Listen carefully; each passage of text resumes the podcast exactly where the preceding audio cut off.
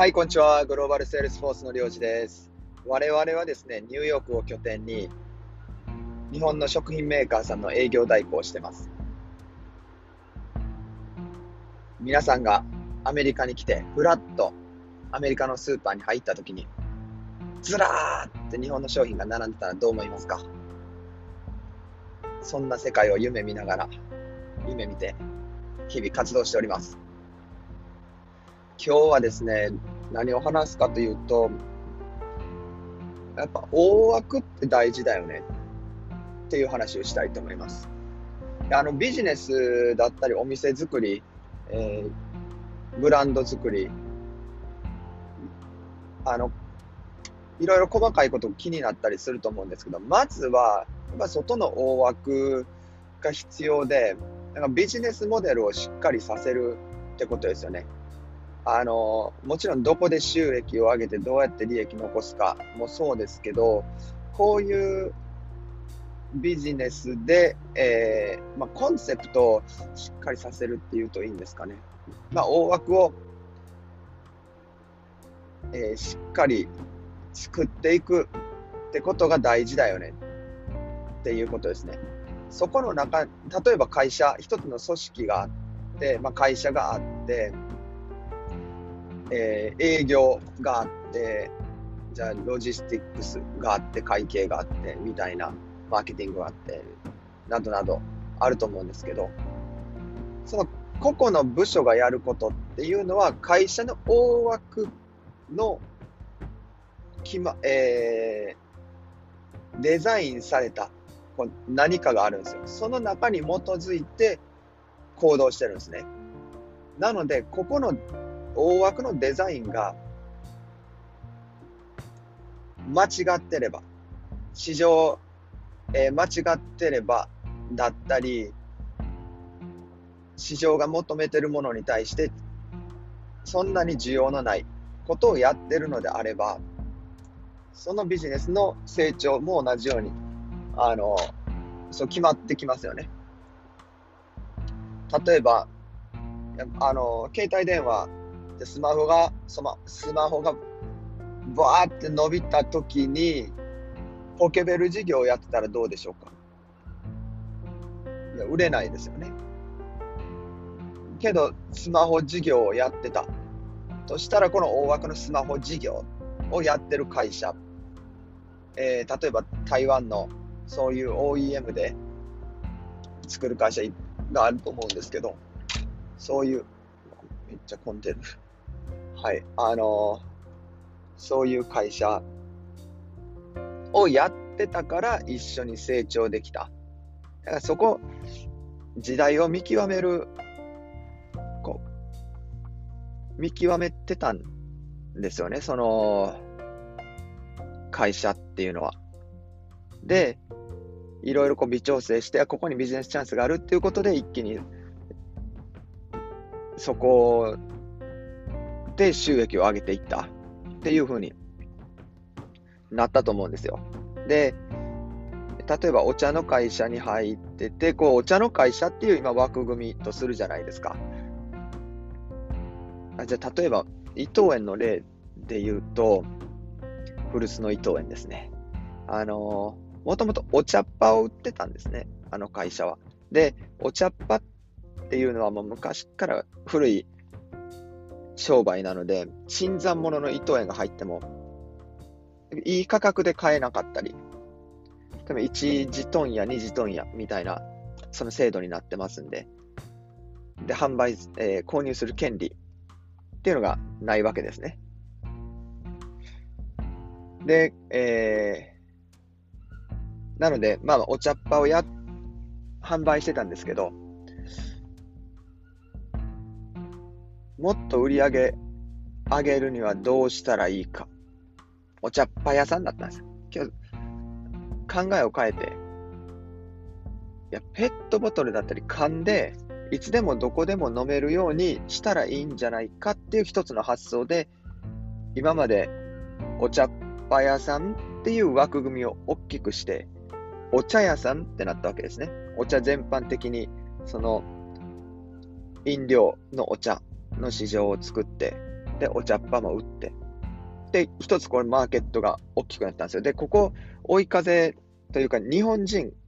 これ中国人もそうですけど、やっぱりいつでもどこでもお茶を飲みたい。家ではこう急須で入れてお茶を飲める。レストランに行ったら基本的にタダでお茶が出てくる。だからタダで飲むものになんでお金払わないといけないんだみたいなことがあったんですけど、実際に発売してみると、いつでもどこでも飲みたいっていう需要がある。これ僕は今アメリカの中華系マーケットでもそれは非常に感じてますね。僕が10年前にやってきた時と明らかに、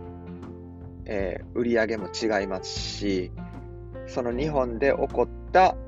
トレンドがこっちでも起こってるなっていう風に感じてますね。みたいなその枠組みが大きくなって、じゃあその次はじゃあ、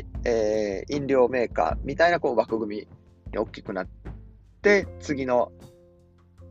パイの大きいこうマーケットに入っていったんですね。でそうやってこ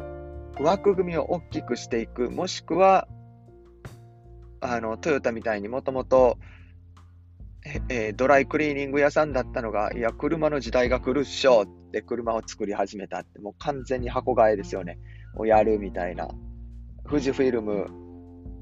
もそうですよね。コダック、富士フィルムでフィルムメーカーで写真撮った時のフィルムを作ってましたけど、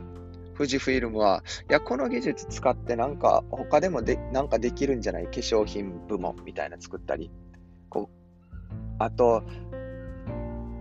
医療系か、まあそういう事業を展開していったのに対して、コダックはフィルムで一本でその枠で戦ってたら、いきなりデジタルカメラ、スマホが出てきてフィルムがいらなくなって会社なくなってしまったという、その、まあ、ここですね、言いたいのは、フィルムメーカーという枠組みで戦ってたけど、その市場が小さくなってしまった。一気に小さくなってしまったということによって、会社がなくなってしまった。で、なんで枠組みが僕大切かっていうと、この枠組みが、の中でこちょこちょ細かくしても大きな流れが来たとき、変わったときには対応できないってことなんですよね。で、なんかお店もですね、こうそのスーパーマーケット作るのも、じゃあジャパニーズスーパーマーケットで勝負するのか、それとも、日本の商材も扱ってる、中華系、韓国系も扱ってる、そしてフィリピン、インドみたいなのも、そのアイルごとにこう扱ってるみたいな、インターナショナルスーパーマーケットにするみたいな、この大きな枠組みどっちに振るかみたいなので、来るお客さんガラッと変わりますし、その枠組みをどうやって作っていくかで見極めていくかっていうのが非常に大切だなと最近思ってますね。なので僕は基本的に営業っていう立場にいるんですけど、僕が営業としてこう動くっていうのはもう枠の中でしか動けてないですね。これちゃんと時代見極めたり、会社の現状、今の環境、その市場環境っていうんですかね、を見極めて、そこの枠組みを大きくしていったり、ちゃんと方向性を示せるのであれば、一つ自分の価値は上がる、もう一つ大きな仕事ができるんじゃないかなと思っております。で、これを今のクライアントさんに当てはめて、どういう方向に持っていったらいいのか、どういうふうにその枠組みを大きくしていったらいいのかっていうことを考え始めましたねっていう報告と今ちょっと頭の中を整理するためにこんな感じで話してみました。なんとなく伝わったでしょうか。やっぱり、繰り返しますが、一番初めはどういう枠、僕今さっきまで何て言ってましたっけ、枠組みで勝負していくかっていうのを決めた中で、そういう一つの目線も持っておいた方がいいよねっていう話ですね。でそれは非常に大切だし、そこで、時代の流れ、マーケットの流れ、自分の立ち位置みたいなのが見えてくるというふうに思っておりますということですね。はい、そんな気づきをシェアさせていただきました。最後まで聞いていただきましてありがとうございます。それでは皆さん、またお耳にかかれることを楽しみにしております。See you next time!